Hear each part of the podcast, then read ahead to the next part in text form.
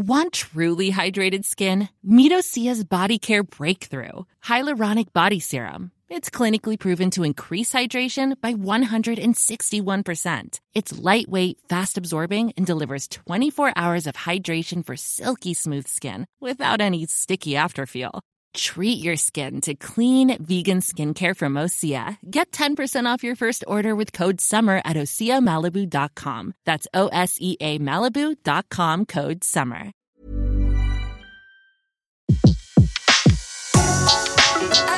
Le meilleur de séances radio est maintenant sur We Love Cinéma. Dans les ressorties du mois de juillet, coup de projecteur sur les films d'Ernst Lubitsch, Roger Corman, Spike Lee et Mel Brooks, sans oublier un documentaire consacré à Martin Luther King. Avant de commencer ces ressorties, signalons deux rétrospectives de cinéastes euh, à redécouvrir dans les salles depuis le 1er août. On commence avec euh, Ozu, en salle donc euh, depuis euh, le 1er août, 10 grands classiques du cinéaste nippon en noir et blanc et en couleur, à retrouver sur grand écran dans leur nouvelle restauration. Je les cite, hein, Printemps tardif, Été précoce, Le goût du riz et au thé vert, Printemps précoce, Crépuscule à Tokyo, Fleur d'équinoxe, Bonjour, Fin d'automne, Le goût du saké et bien sûr Voyage à Tokyo. Antoine, euh, Bah, Ozu, euh, pour ceux qui ne le connaissent pas encore. C'est absolument magnifique. C'est quelque chose. C'est vraiment le euh, le, le, le mélange de, de la vie moderne. C'est l'arrivée de la vie moderne euh, au Japon euh, sur euh, les traditions, la tendresse. Pour moi, il y, a, y a des moments où quand Ozu raconte le, le Japon, je trouve que ça me ça m'évoque un peu la, la tendresse d'un John Ford quand il raconte l'Irlande. donc à retrouver dans les salles depuis le 1er août. Autre rétrospective consacrée à un cinéaste d'un genre différent, c'est Robert Enrico, euh, rétrospective de cinq longs métrages réalisés par le cinéaste dans les années 60. C'est vraiment circonscrit entre 62 et 68.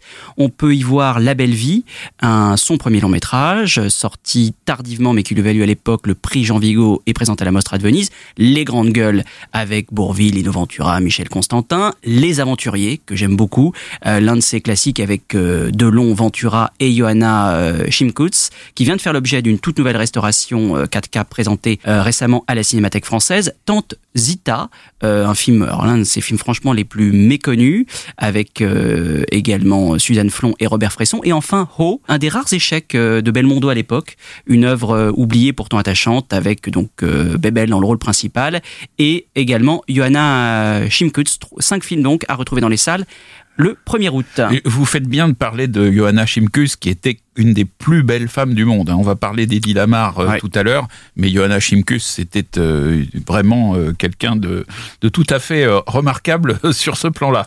à admirer donc dans les salles actuellement. On commence donc l'actualité de ces ressorties avec Antoine le lieutenant souriant d'Ernst Lubitsch, réalisé en 1931, qui ressort le 8 août avec Maurice Chevalier, Claudette Colbert et Myriam Hopkins. Alors, je suis très content que ce film ressorte parce qu'il était effectivement assez difficile à voir.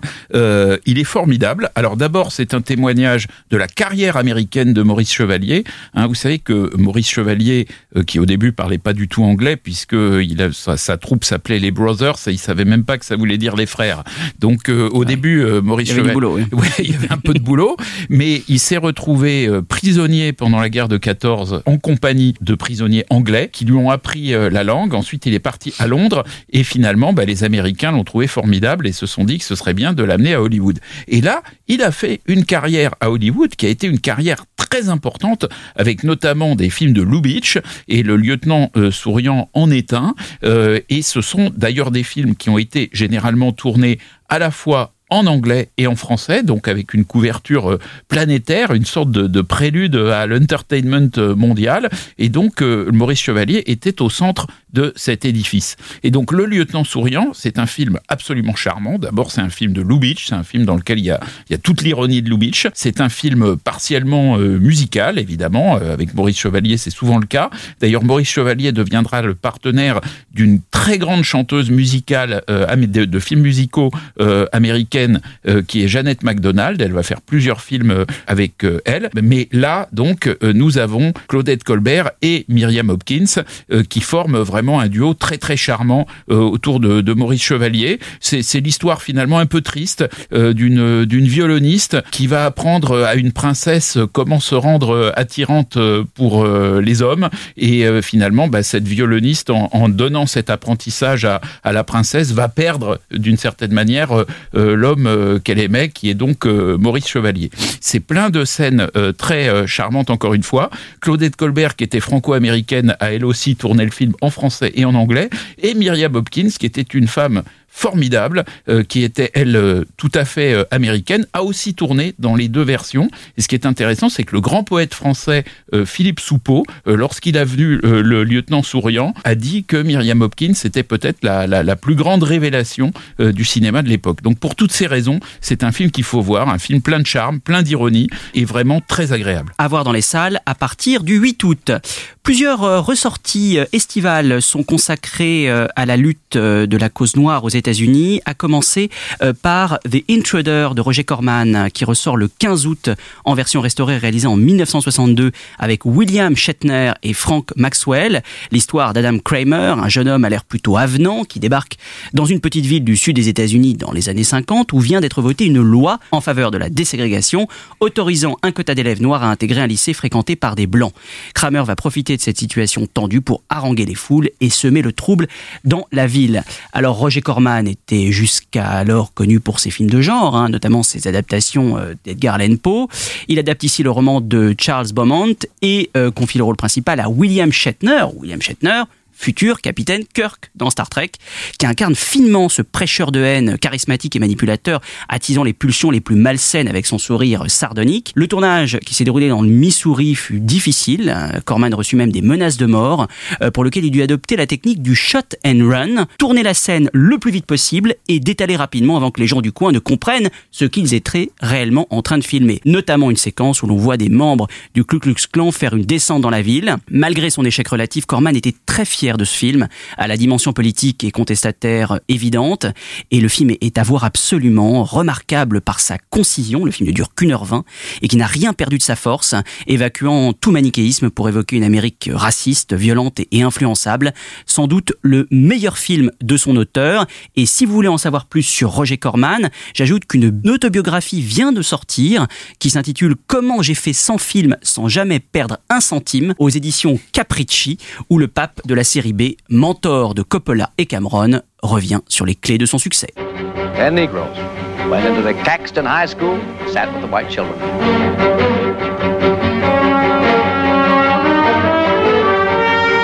You think it can be stopped? I've come to do what I can for the town. Hey, nigger! Why don't you go on home?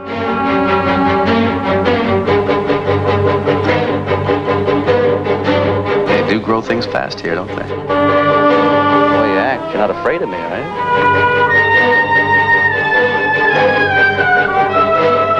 You despise me, but you're attracted to me, isn't that right? You! The Negroes will literally, and I do mean literally, control the South. I don't believe it. I don't believe any part of it, do you? The boy here and the other children have got to go to school this morning. It means everything can't give up now.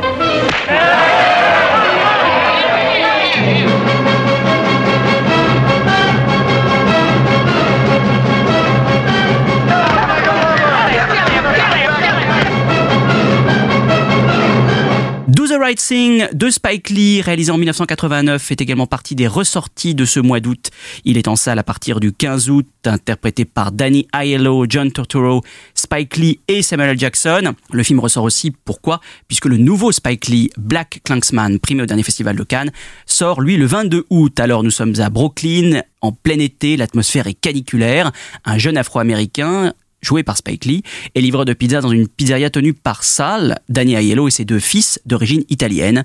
La chaleur de plus en plus suffocante va finir par cristalliser les tensions raciales. Le film est inspiré d'un fait divers qui s'était déroulé dans le Queens quelques années plus tôt. À sa sortie en 1989, le film frappe hein, par l'énergie de sa mise en scène et frappe encore d'ailleurs par cette énergie aux couleurs pop et bariolées, par le brio de ses acteurs, la truculence et la tchatch de certains personnages, la manière qu'il a de nous immerger dans l'atmosphère brûlante et tendue de ce quartier de Brooklyn, et le traitement frontal du sujet, où on passe quand même subitement dans la violence des émeutes, euh, car euh, ces émeutes sont provoquées euh, par une anecdote. Hein. nous sommes dans le restaurant italien de Danny Aiello, et deux clients noirs se plaignent que les portraits affichés au mur ne comportent que des stars blanches et aucun noir.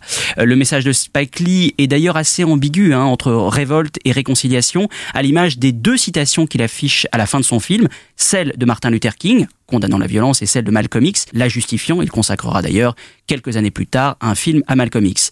Le film aura aussi un aspect prophétique, hein, les émeutes de Los Angeles éclatant quelques années plus tard. Alors en 1989, le film est présenté à Cannes, mais malgré son bon accueil, il ne reçut aucun prix, ce qui énerva euh, particulièrement Spike Lee, qui en a beaucoup voulu au président du jury euh, d'alors, euh, un certain Wim Wenders. Avec The Right Thing, Spike Lee devient l'étendard d'une nouvelle génération de cinéastes, malgré, il faut bien l'avouer, une filmographie nettement moins convaincante par la suite.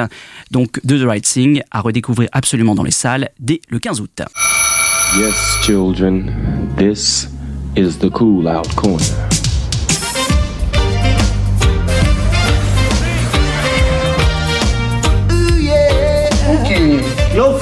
I'm the boss. You want freedom? There, that's, that's freedom. You take an order and you take it out. He's got an order there for you. You know, deep down inside, I think you wish you were black. you can't stand it. Hey, hey Sal, how come we got no brothers on the wall here? You want brothers on the wall? Get your own place. You can do what you want to do. Make everybody see in order to fight the power that be. Fight the power. Why'd you move back to Massachusetts? I was born in Brooklyn. Ah! I'm organizing a boycott of South Spain. The radio Raheem. I can't even hear myself think. We want the black people on that motherfucking wall of fame now! Come on, what, what? Always do the right thing. Fight the power. That's it? That's it. Fight the power. Une rareté, un film euh, inédit jusqu'à présent que l'on peut voir en salle le 22 août, un documentaire King de Montgomery à Memphis, sorti aux États-Unis en 1970, inédit jusqu'alors, avec la participation à la réalisation de ce film de Sidney Lumet et de Joseph Mankiewicz. Le film retrace les grandes étapes hein, du combat de Martin Luther King, du rassemblement pour les droits civiques de 1963 à la réception de son prix Nobel de la paix en 64, aux marches de Selma pour le droit de vote jusqu'à son assassinat à Memphis en 1968. Le film est produit par Eli Lando, euh, qui sera même nommé à l'Oscar du documentaire euh, pour ce film.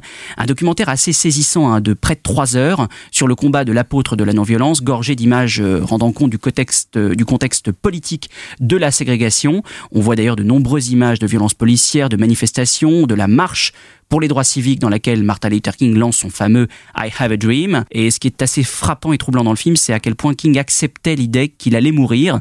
On le voit plusieurs fois dans le, dans le film euh, l'avouer en demi-mot.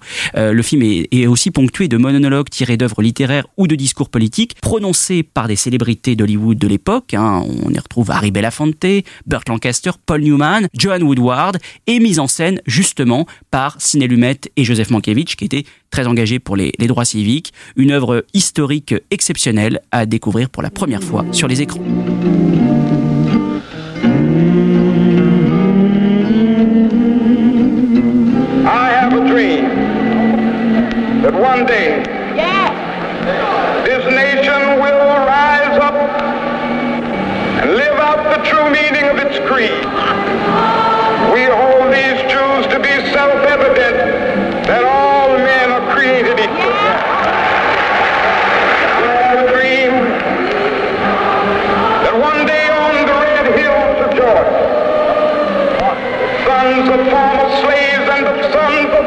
labor?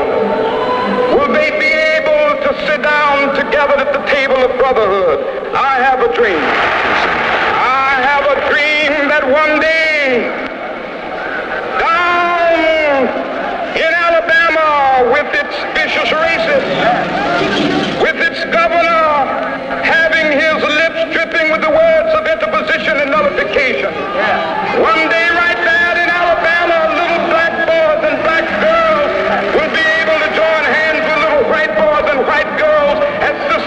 brother.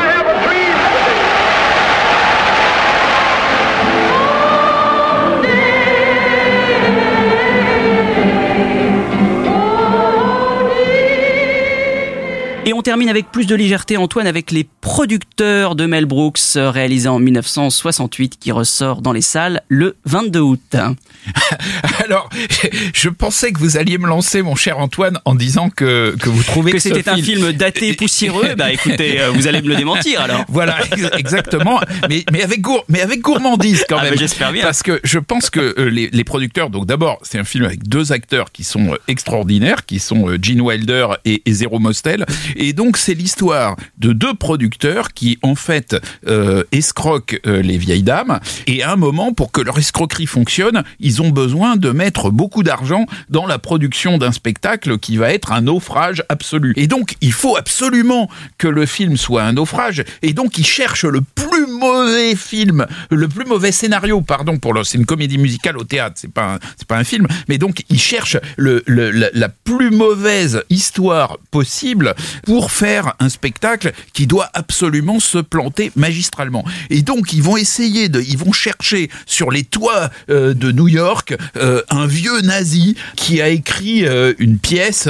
à la gloire de Hitler et qu'il transforme en une espèce de, comédie musicale qui célèbre Hitler. Et donc ils se disent forcément que ce truc va forcément foirer. Et donc le public est tellement bête que en fait le truc est un énorme succès et que évidemment nos deux producteurs et nos deux escrocs sont ruinés. Moi personnellement, je trouve que, que cette histoire, qui est évidemment une histoire euh, d'une ironie euh, terrible, euh, je trouve au contraire qu'elle est réalisée avec beaucoup de finesse parce que euh, le Il faut préciser que c'est le premier film hein, de Mel Brooks c'est- c'est pour le, premier- cinéma. C'est le premier film de, de Mel Brooks. Et vraiment, peut-être qu'entre temps, on a vu tellement de choses que, que seuls les gens qui ont connu ce choc à l'époque le, le vivent encore par nostalgie. Mais franchement, quand on, le, le- cette, comédie musicale, elle est tellement délirante dans, sa nullité et en même temps, elle est très bien faite parce qu'il y a tous les, codes évidemment de la comédie musicale. Vous voyez arriver le, le gars qui joue euh, plus ou moins euh, Hitler est un type totalement beau gosse et qui est évidemment le, le, le contraire euh, de ce qu'est Hitler et, la, et la, la légèreté avec laquelle il raconte l'histoire, c'est le contraire de tout ça et d'une certaine manière, par anticipation, et, là pour le coup je trouve que le film n'a pas tant vieilli que ça, Mel Brooks se moque un peu des gens qui vont utiliser un sujet aussi grave quand même que celui-là pour euh, raconter des histoires euh, plus tard qui tordent un peu la, la réalité historique. Il y en a même des exemples assez récents et assez célèbres où finalement on raconte l'histoire de, de- d'Hitler et de la, de la Deuxième Guerre mondiale aujourd'hui sans toujours se soucier de, de réalité historique. The producer could make more money with a flop than with a hit. We've got to find the worst play ever written. We've struck gold. Springtime for Hitler. We wish to produce your play. Hey, play? We think it's a masterpiece. It must tell the birds. Birds! Birds! Birds! Do you hear? The director, is he bad? He stinks. Will the dancing Hitlers wait in the wings? We are only seeing singing Hitlers. In two hours, our worries will be over. This is it. Don't forget the Checky. Can't produce plays without Checky. Mm.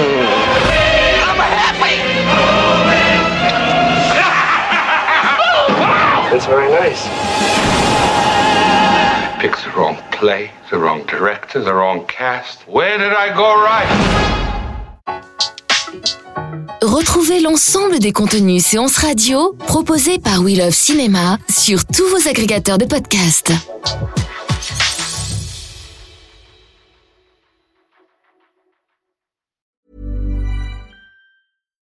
Why don't more infant formula companies use organic, grass fed whole milk instead of skim?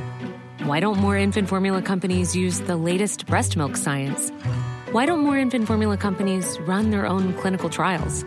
Why don't more infant formula companies use more of the proteins found in breast milk? Why don't more infant formula companies have their own factories instead of outsourcing their manufacturing? We wondered the same thing. So we made ByHeart, a better formula for formula. Learn more at byheart.com.